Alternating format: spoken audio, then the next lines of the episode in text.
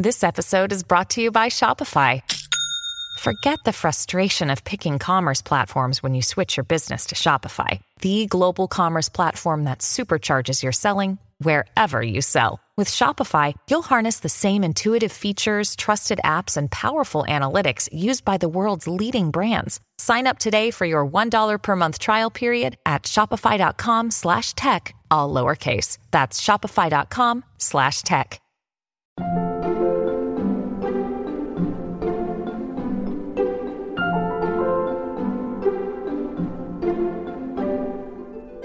Welcome back to Working. I'm your host, June Thomas. And I'm your other host, Isaac Butler. And I'm your third host, Karen Han. That's right. All three of us are gathered here today to discuss our creative New Year's resolutions for 2023. This is uh, this is what you might call a tradition of working, and so we're also going to look back on our resolutions from last year and see how well we stuck to them. Isaac, Karen, how do you feel about that plan? I'm just kind of happy that we've been on the air long enough to have traditions. You know, yeah. not not every yeah. podcast uh, survives that long. And you know, we we when we revamped uh, working and made it about the creative process, we weren't sure what the response was going to be, and so uh, I'm excited about it. It's also nice that it's like for us because I know working has gone through several iterations with other people, but we have I feel like we have a pretty good bond now. I would say. Yeah. Yes, absolutely. Totally. All right. Well, so let's get started. Karen, what's your first New Year's resolution for 2023? Well, it's actually, I think, sort of tangential to what I just said, um, because Isaac and I actually came up with this via text while I was in New York for my book events and totally missed seeing Isaac while I was there. Ah. So the resolution is to try to actually meet up in person in 2023. Uh, and this goes for all three of us. And it might be tough since we're all in very different places, but I think it could be at least a fun thing to keep in the back of our heads in case traveling ever takes us to the same place. Well, I mean, I think obviously we should get together and do like a live episode of the show somewhere if anyone wants to bring us to your venue to record. But I would also say, you know, another obvious solution is for us to go to the Edinburgh Fringe Festival and crash on June's couch. June, what do you think? Uh, uh, yes, yes, absolutely. Bring it on. I think that would be fantastic. And honestly, Wouldn't it be amazing if live in the middle of this podcast you were like, "No, you can't, you can't stay at my apartment," Uh, and then we and then we, had a huge falling yeah, out on the air. exactly. just one pause here to say, if you ever say that again, no, yeah, exactly. I can't, I can't even fake it, but no. Uh, you know, I, I have to say that moving to Scotland, I kind of hoped it would mean that I might get visits from friends, but because I've been, you know, very heads down and focused on my book, I really haven't done any inviting yet. You know, but by festival time, I'm hoping to be in more of a social zone. So, you know, right, resolution sorted. That's that's officially another working creative resolution. I, I, you know, in general, I've kind of, I think probably like a lot of people over the last couple of years, gotten out of the habit of just that kind of casual hang with friends. And when I do get together in that way, I, I kind of worry that there's so much built up craving for that kind of easy socialization that I, I look at my friends like a lion looking at a wildebeest, you know? so so, uh, that's just something I also want to get back in the habit of. All right, Isaac, you are up. What is your first goal for the year ahead? All right. So, my big one here is I want to get back into listening to new music. You know, there was a period in my life, uh, otherwise known as my mid to late 20s, in which I listened to a lot of new music. You know, it was an exciting time to be listening to new music, and I was young and you know, I don't know. Um, but ever since the pandemic, I've been much more likely to go deeper into artists I already know and am interested in. And look, I know that actually that's very typical. There's been studies done that when you get to middle age, you stop listening to new music. Um, but uh, I do not want to go quietly into that good night. I want to rage, rage against the dying of the light and listen to some new stuff. One of the barriers I find that I'm having currently is that we are actually going through a moment of aesthetic revival of the kinds of music I was listening to in my Mm. 20s, which were themselves, that's, you know, the early to mid aughts, which themselves were a redux of the music of the post punk period of the early 80s. So there's a weird way in which it's now been recycled twice. And so Yeah. I, it's much harder for me to find it interesting. Every but 20 years, apparently. every 20 years, right? So I guess we're going to have a unfortunately we'll have a grunge revival soon. Oh. Uh, but the um, you know, I just I I want to find a way to get excited about new music again. Hmm. Yeah, well, I'll say I've been sort of thinking about this because specifically a friend of mine, uh, Toby Jones, shout out to Toby, posted about this to his Instagram story. But what he does throughout the year is on Instagram, like often you're allowed to add like snippets of music to your story and stuff. And so you'll see like the little tag of like what song's playing. He takes all of those and adds them to a playlist. Like every song that he sees his friends listening to, he puts it on a playlist and then listens to that to Oh, see wow. like which ones he likes, or especially because I think with that function, you're hearing 15 seconds of it already. You can kind of sort of tell if you're already grooving with Yeah. it. But it does seem like a really good way to discover new music because I know several of my friends will just post like, "Oh, here's this new song that I'm listening to," like to their Instagram story. And I do realize that this is dependent on being on that social media platform. Mm. So more broadly, I'll say keep an eye out for like what your friends are talking about and what they're listening to and that's a pretty easy way to just find something else to give a try. That is such good advice. And Isaac, I think my kind of words to you will be a little bit less practical. Um, I don't really have any concrete advice because, you know, contemporary music is something that I let go of many years ago now, even though I once was like a really kind of semi serious music nerd. I mean, back in the day, one of my proudest achievements was the ability to do the NME crossword by the end of Thursday every week. Wow. And, and that was long moly. before Google, you know. So, I mean, I, I couldn't actually identify the music. I just knew Now- trivia, now, but that's you- another thing. Did you let go of this in like a Buddhist embracing nothingness, letting go of the ego kind of way? No, I was conscious of it. I was conscious of it, but it was honestly, I think it's just something that we all do. And I think I just happen to be more conscious of it because it was culture of like, you let go of all kinds of things. First, you're not going to every new movie. Then you're not listening to all the songs. And then, and like the worst part is when you realize, shit, what is left? Like, what am I, what am I keeping up with? Uh, and that's not good. But one thing I'll say, Isaac, is once you let it go, it's really hard. I was going to say impossible, but maybe I won't quite go that far to get back into it just because, like, the spigot keeps on flowing and it gets to feel overwhelming, or at least Yeah. it did for me. And and you know, it's it's what you're saying. It's not just that once you get to a certain age, you tend to listen to the old stuff, but like it's one of the things that's happened to the arts in the last, well, I don't know, decade or so, is that now absolutely everything is available. You're already paying for it. You don't have to pay any extra.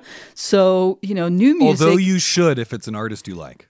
Absolutely. And I just I don't mean to suggest that people should be pir- pirating, but rather like that the streaming services do have everything. But um Yeah.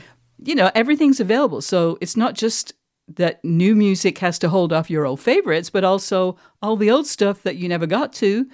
So, you know, that Jones to be current is really hard to satisfy. So if you're going to do it, you got to do it now, I guess is all I will say. Yeah, it's. I mean, it's tough. I think we're we've all been in that same boat with, with regards to any kind of media. But with that in mind, June, that's a very thoughtful answer, and I'm curious what your first resolution is.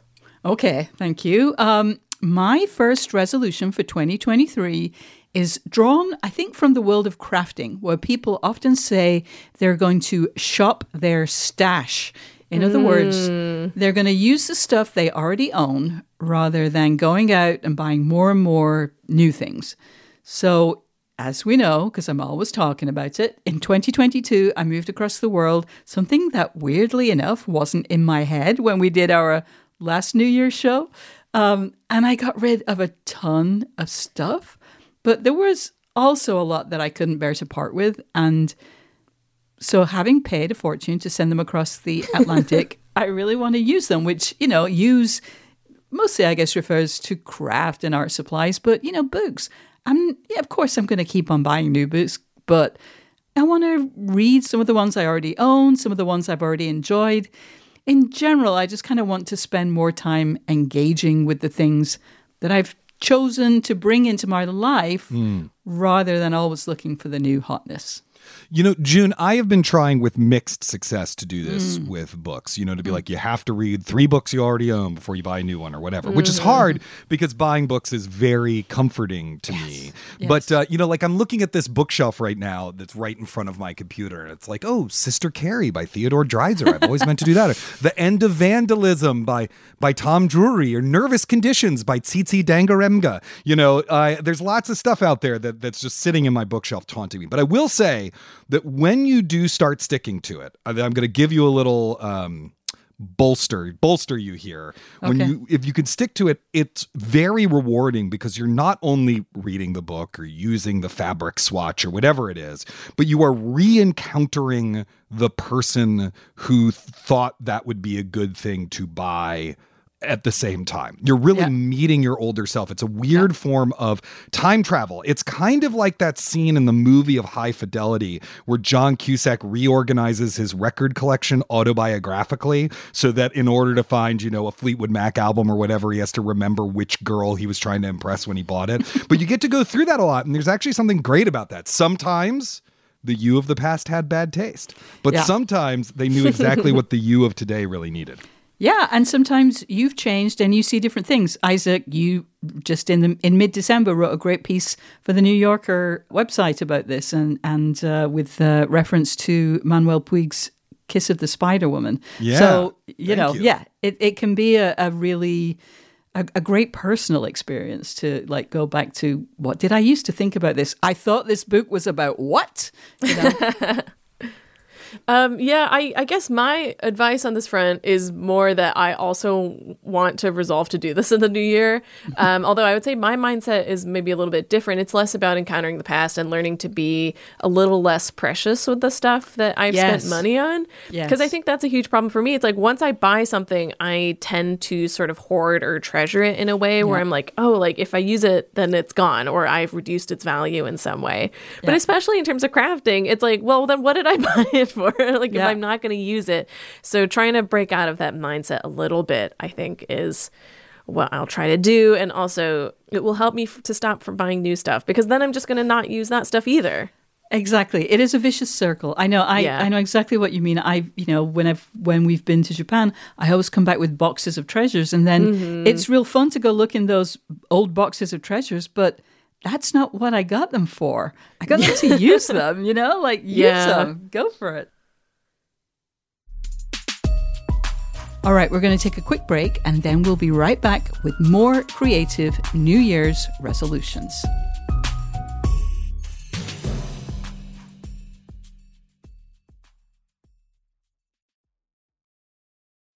When you need mealtime inspiration, it's worth shopping Kroger, where you'll find over 30,000 mouthwatering choices that excite your inner foodie. And no matter what tasty choice you make, you'll enjoy our everyday low prices, plus extra ways to save, like digital coupons worth over $600 each week. You can also save up to $1 off per gallon at the pump with fuel points. More savings and more inspiring flavors make shopping Kroger worth it every time. Kroger, fresh for everyone. Fuel restrictions apply. This podcast is sponsored by Ramp. Are you the decision maker in your company? Consider this. For the first time in decades, there's a better option for a corporate card and spend management platform. Meet Ramp, the only corporate card and spend management system designed to help you spend less money so you can make more. Most corporate credit cards offer points as incentives, but those points amount to less than their worth in real cash value. Ramp's business cards offer you cash back, real money in your pocket. Plus, you control who spends what with each vendor. And Ramp software collects and verifies receipts automatically, which means you'll stop wasteful spending and close your books in hours instead of days. Businesses that use Ramp add up to 5% to their bottom line the first year. If you're a decision maker, adding Ramp could be one of the best decisions you've ever made. And now get $250 when you join Ramp for free. Just go to ramp.com slash easy. Ramp.com slash easy. R-A-M-P.com slash easy. Cards issued by Sutton Bank and Celtic Bank members FDIC terms and conditions apply. Hey there, listeners. If you're looking for a good way to kick off your 2023, why not consider signing up for Slate Plus? Members get ad free podcasts, bonus content on shows like Working in the Culture Gab Fest, entire bonus episodes of shows like Big Mood, Little Mood, and Slow Burn, and You'll never hit a paywall on the mothership, slate.com. Best of all, you get a warm feeling of accomplishment, something like a delicious glass of eggnog or mulled wine, because you know that you're supporting our work and the work of all the talented people at Slate. To learn more, go to slate.com slash working plus. Again, that's slate.com slash working plus. And we're back. And I believe it's Karen's turn to hit us with her second New Year's resolution. Karen, what have you got for us? So, my second resolution is sort of connected to my first one, which is to stay in better touch with my friends. Text more often, reply more quickly, send them the memes that make me think of them instead of just keeping them to myself. It's just nice to know that someone is thinking about you, and I want to make sure that my friends and loved ones know that I'm thinking about them. And it is it's a little bit of emotional labor, I guess, but really not that high lift to be like, look at this video of a weird cat that I think is funny, and I think you would also find this funny. so just to maintain those connections a little bit better. I'm going to be very supportive of you in this. I think this is a great idea. And I don't actually think it's really emotional labor because, you know, they'll write you back or what. I mean, maybe they won't. Well, but, this know, is the thing. Like, some people, I think it is because I Okay, know right. several introverts in my life, and like reaching out to people is a stressful experience no matter what it is. I- so yeah, I I don't want to put that kind of broad blanket on it. Yeah, yeah, yeah, totally. Okay, I get that. But, you know, like, uh, I am someone who's like pretty good at this, I would say. You know, like, I am well, probably you're a, the. you're a huge extrovert. I know, but I'm also probably the person like there. I have a number of friendships in which I am the engine for keeping in touch. Do you know what I mean? And mm-hmm, sometimes I mm-hmm. get a little annoyed about that, or I feel a little exploited, or whatever. And then I'm like, you know what? It's fine. This is the thing that I can do. Um, my feeling is that most of the time it's like that moment when you think like, oh, I should write June. I wonder what she's up to right now. Just mm-hmm. do it right then. Do you know what I mean? Like, yeah. like it, it's the delaying or the overthinking of it, at least for me, that can get in the way of like, well, it's been like I, I wrote them a few times and they didn't write me back, or you know, whatever. Or uh, in almost, I'm going to say 99.98% of the time, the people want to hear from you are going to be happy. You'll have brightened their day, you know, just a just a scotch. And so, you know, I think just do it and just don't overthink it. And when you're like, hey, this is a meme I saw, just send it out. That's what I do. And I and honestly, it's it's pretty delightful. Yeah, I think I'm a little closer to Isaac than to you, Karen, as far as doing this. Um, I I also have a habit of reconnecting with people after being, if not exactly out of touch, like having been in pretty distant communication. And it's actually usually easy to continue a conversation you left off however many years ago. There's always things to catch up on, too, of course. And the reason I think this is really relevant to this creative New Year's resolutions is that the conversations I have with old friends tend to generate more ideas for stories Yeah. or points to make in a piece of writing or just for the next conversation than ones with new friends.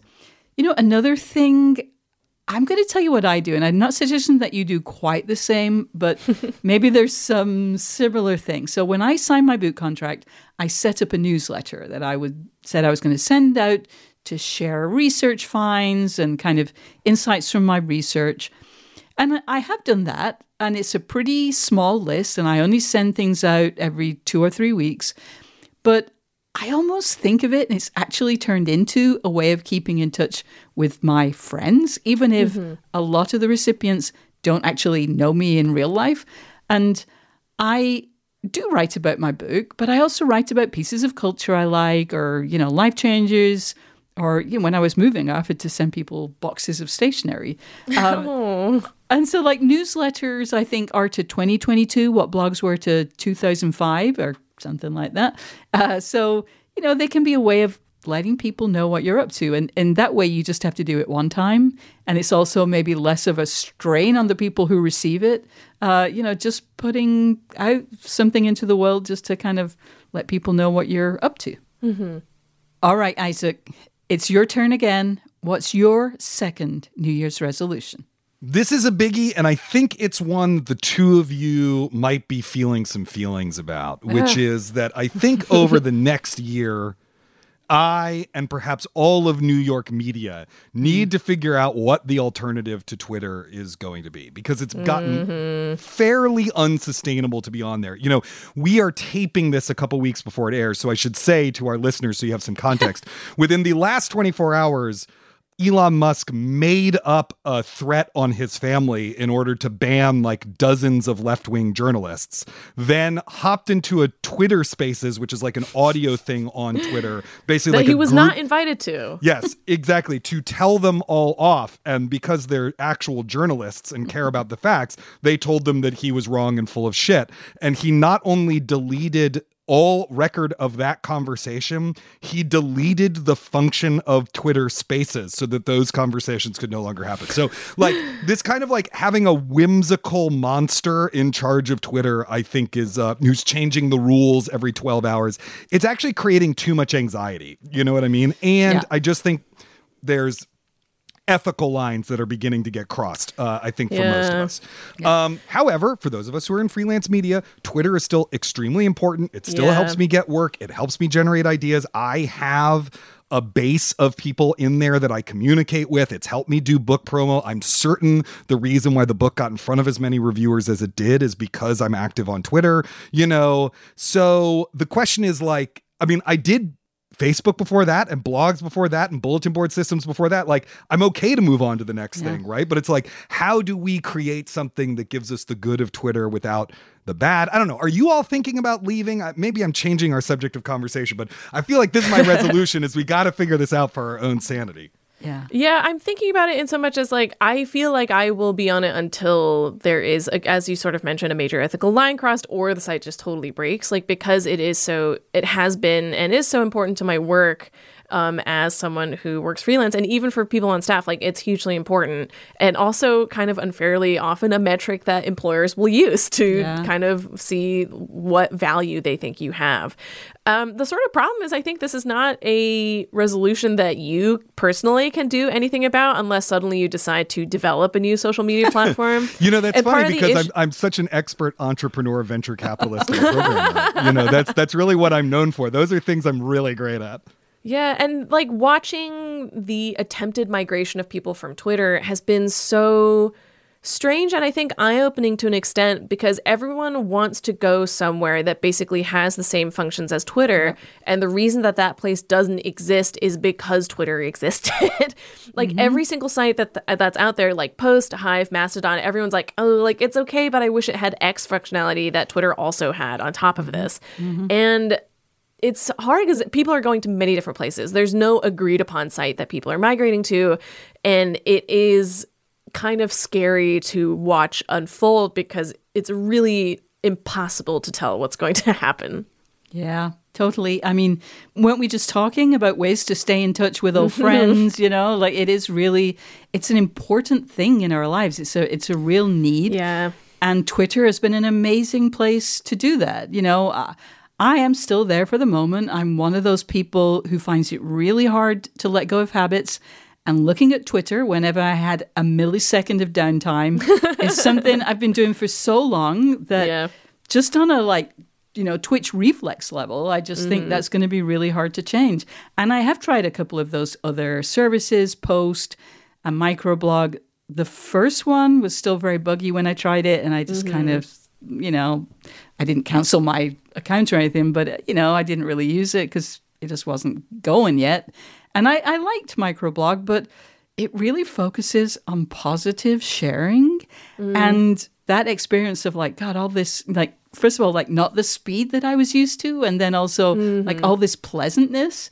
It kind of made me realize that I kind of like, you know, the the the hate scrolling on Twitter. You know, it's not Oh, that totally. I it's not that I actively enjoy being annoyed, but it kind of wakes me up in the morning. You know, so like That's so funny. I mean, some of the negative, so-called negative things of Twitter are the positive things. You know, like one of the reasons why I'm never going to join Mastodon is whoever runs your server can read your direct messages. There's no oh, direct Oh, messages boo. aren't private Yeah. on Mastodon. And I was saying this to a friend, and they were like, "Why do you care about that?" I was like, "Are you kidding? Gossiping about people in DMs is like the stuff of life. You know, some of some of the negative true. habits are actually part of the fun." And it's also like that kind of setup for a social media platform, I think discourages people from learning more. Where it's like, if only, if the only reactions that you can get from people are like, oh, that's so great, then it's like, if someone posts something that's blatantly wrong or kind of a willful misread, then it's like, what are you going to do about that? How do you react to that? Yeah, I mean, all, I agree completely, and and you know, so yeah, I don't know the combination of having like built up a good list of people that I follow, and just yeah. that speed. You know, you can just you can just sit there for five minutes, and if you follow the right people, you can figure out everything that you need to read, everything yeah. you know, all the bad things and the good things that have happened to people. So yeah, I mean, I'm fully with you, Isaac. The time is is nigh, but it's going to be really hard to you know, get those benefits. Nigh impossible, I might say. Mm-hmm, mm-hmm. I right. like I like that uh, for both of my resolutions. Jude's like, "Well, Isaac, you're fucked." yeah, yeah. In short, sometimes that's just the way. Sometimes that's conclude. just the way. Yes, no, no, no. That's true. That's true. That's absolutely true. All right. Well, let me get to my second resolution. We'll see. Am I fucked? Okay. So in uh, 2022, one of the people I interviewed for working was Julia Cameron. You know the one, the author of The Artist's Way, inventor of morning pages. Mm. And another practice that she talked about in that book is the artist date, which she defines as a weekly expedition to explore something that enchants or interests you. And again, partly because we moved and partly because I've been, you know, really pretty much focused on writing my book. I mm. haven't really been engaging with culture and certainly not, you know, at my pre pandemic level. And despite living in a city with loads of great galleries and stores and theatre to go to, I just haven't spent much time doing that. And a few weeks ago, when Zach Rosen guest hosted Working, he talked about how important artist dates are to his creative practice and so I want to commit to them as a way of saying, I'll leave my house and experience art. It doesn't have to be an artist date, but that's a nice way of capturing it. And, you know, I also want to be realistic. So because I'm coming up on a couple of big deadlines, I know I'm not going to be able to do it weekly. So at least twice a month, I will go to a museum or a play or a concert or something like that that I hope will enchant or interest me. That's really, really lovely. And I feel like I keep kind of piggybacking off of your resolutions, but I want to do that too. Like, I haven't explored Los Angeles as much as mm. I'd like to since moving here, and I do want to get out and see more stuff. And I feel like maybe my keeping in contact with the friends resolution will help lead to more plans to do stuff together. And on top of that, I do feel like your resolution is a sort of self care method where it's like you yeah. need to make sure that you're not just working all the time and like make sure that you're going out to do things for yourself and maybe not even for your work and also finding inspiration in other places and not sort of just chaining yourself to your desk the whole day. Yeah. Yeah, you know, I think this is a great idea. This is definitely something that I need to do and I keep trying to do. And, you know, I'm going to give you some similar advice to Karen. Maybe I should write a creative self help book called like uh, Just Do Shit or something. For me, the hard part is actually like compiling all the information to figure out what thing I want to go to, especially in New York City. It's like, mm. today, am I going to go to the Guggenheim or the Frick or the Whitney or a gallery or the Met or what am I going to do? And I have realized over the past month, I've come to the determination that the solution is actually just just pick one and go. Like mm-hmm. like like you'll find something in the permanent collection you like if you don't like the temporary exhibitions.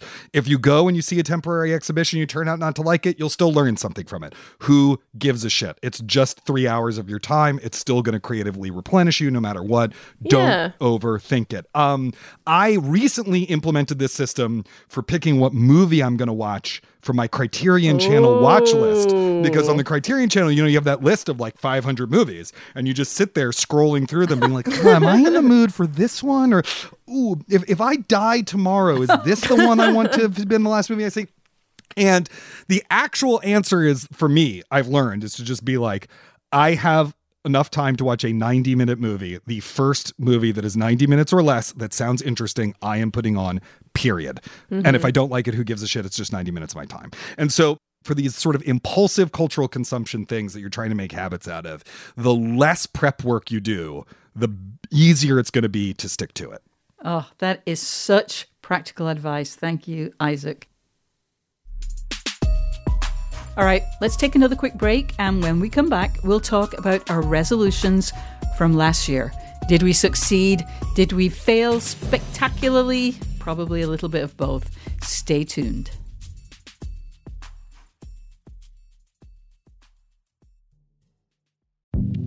Hi, this is Dahlia Lithwick, host of Slate's legal podcast, Amicus. If you're listening to this show, you might be interested in Amicus's live show that we're hosting in Washington, D.C. on Tuesday, May the 14th. My colleague, Mark Joseph Stern, and I will be talking to some amazing guests, including Sherrilyn Ifill and a sitting state Supreme Court justice all about how originalism, a relatively recently invented way of interpreting the Constitution, has taken over the Supreme Court and radically reshaped the law. It's been doctrinal rocket fuel for the conservative legal movement and facilitated the rolling back of abortion rights, the expansion of gun rights, and the obliteration of the separation of church and state. And as another wildly consequential Supreme Court term careers to its end, the court's originalists are on a tear. But there's something you can do about it, and we hope you'll join us in DC on May 14th to explore the possible pathways out of the current situation. Go to slate.com slash amicus live for tickets. Hi, listeners. What are your creative New Year's resolutions for 2023? Do you have any questions about how to accomplish those goals? Well, maybe we can help. Send us an email at working at slate.com or give us a call and leave a message at 304 933 9675. If we like your question, we might try to answer it on an episode of Working Overtime, and then you will have a call out from us on the podcast for eternity. Again, that phone number is 304 933 WORK. And we're back. And it's time to review our New Year's resolutions from last year. Isaac, do you remember what yours were? I do, in fact, because you emailed me to remind me in advance of this week's episode. Uh, my two resolutions were to get better at asking people for things and to be more open minded as a critic. I think I definitely succeeded at the first one. Book promotion will do that to you. You know, you just have to reach out to a lot of people for book related favors, uh, to consider it for reviews, to like, hey, I would love to come on your podcast, or, you know, whatever it is. You just have to do that all the time. Yeah. And actually I have a friend from graduate school who recently is getting back into freelancing after having a kid and a, you know, a, a, news producing position and stuff like that. And she and I have become our like we're like an accountability team, oh, you know, where it's goodness. like, wow. "Hey, do you want to come to this thing and network with me? It's going to be insufferable. Let's go get some free booze or you know whatever it is." Um as to the second one, I think I succeeded at this. The truth of the matter is that I didn't freelance write as much this year as in years past. Most of what I did was connected to the book in some way, so mm-hmm. I actually wasn't doing that many reviews outlets. And I think this is kind of a secret culture story that needs to be written about. Major outlets are cutting down how much reviewing they actually want from freelancers more and more and more. But I will say, I think I did get more open minded as a viewer. Uh, from the most unlikely of sources having to watch stuff with my child mm. and try to see it through her eyes Aww. or at least try not to put my own eyes out on family movie nights. That's and so you know, sometimes like kids have bad taste. They they they like all sorts of. I mean, they, there's things they like that are good, but most of what they like is bad, right? And so when you have to sit there and watch it, you're like, how am I going to get through this? You it, it helps to switch your mind over to like what is interesting or what can I learn about this or whatever. I mean, I'll give you an example. Those David Yates Harry Potter movies, those last few Harry Potter movies that David Yates made, not good, but the landscape cinematography in them is really beautiful. And so I would mm-hmm. just find myself being like, that overhead I think is that a drone shot? What is that? You know, the color there is really interesting. Or you know, maybe that's the only thing I can hold on to, other than the lovely. I mean, there's actually some lovely performances, but you know, still, it's like maybe there's not that much to hold on to, but it is at least something. And this culminated in our family trip to see Phantom of the Opera. um, you know, because it's closing soon, and it was yeah. one of the first musicals I saw. And um, you know, it's not a good musical. Andrew Lloyd Webber, not not great, not great, Bob. But the um, Hal Prince staging of it is so brilliant. And I was just like, this is, you know, he really was a genius. And so getting to kind of latch onto that was really helpful. That's awesome. yeah, it really is. I I have to say, I never wanted children, but if there's one thing that I'm jealous of from my friends who are parents, it is just that it, it's a it, talk about a spigot, right? I mean, and as you say, a lot of what kids like is trash, but they're bringing new things in. They're exposing you to more stuff. Yeah. You know, I know your daughter is still pretty young, but you know, it's just there's more to come, and you won't like it all. But it, you know, you were talking earlier about that that desire to be exposed to new music. Well, you know, she'll be she'll be bringing that in, uh, you know, every week uh, starting soon. And although I know she already is a, a bit of a, a music maven.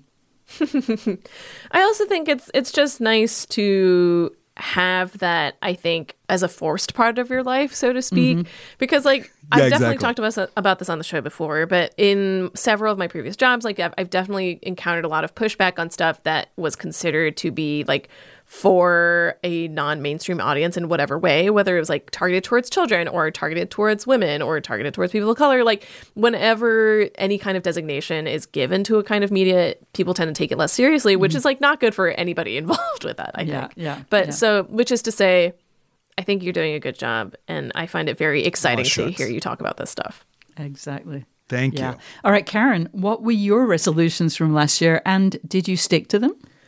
My first resolution was to use my uh, Wacom tablet a little bit more um, because it was a gift from my wonderful partner, now fiance, and I definitely whoa, did use whoa, it. what? Uh, pause. oh, pause. I'm so sorry. Let's just hit pause there.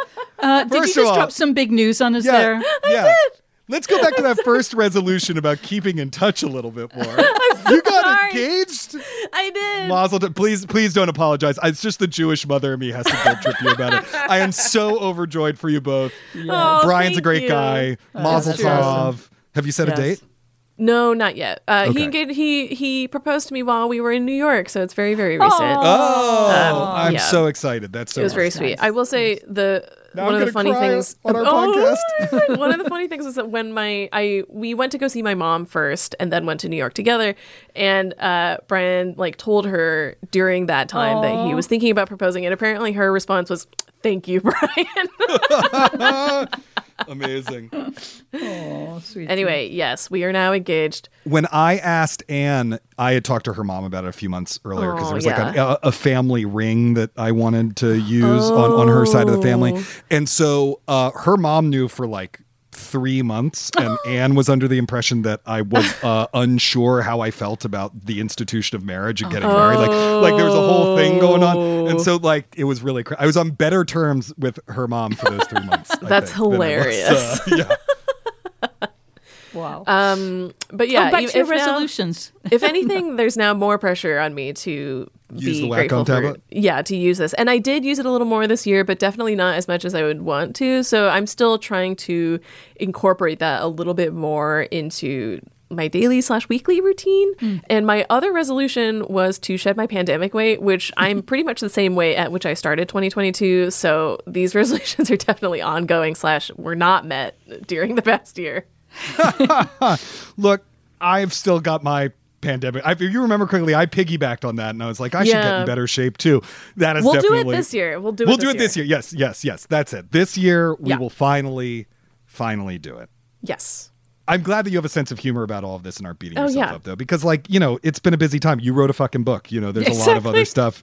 There's a lot also of other it's like stuff going on. resolutions are fake like if you make them happen then that's great but if you don't it's like nothing bad will happen to you probably depending on the resolution right. All right. I guess it's my turn to talk about my resolutions. Uh, last year, I said I would one, have more conversations with people I don't know, which now seems so sappy, but whatever. and two, meet the deadline for my book, which is really, really close. But anyway, I think number one did happen. But mostly because we moved, so pretty much every conversation I have is with a stranger. Um, and if you count immigration attorneys and moving companies, You nailed it. I, totally nailed it. Yes. Overall, though, I also think this is something that I need to be more intentional about and keep working on because it's something I do have a tendency to, first of all, be like a recluse.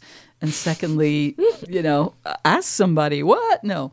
Um, Well, well, wait. Is Scott? I have a question though. Is Yes. Scotland a place where people are amenable? Like, if you're going on one of your art trips from your Yes. Mm-hmm, resolution right now, and you go to a museum, and and you know someone's looking at the same painting, and you turn to them, and you're like, you know, I've always loved this painting. You know, in New York, I feel like you do that.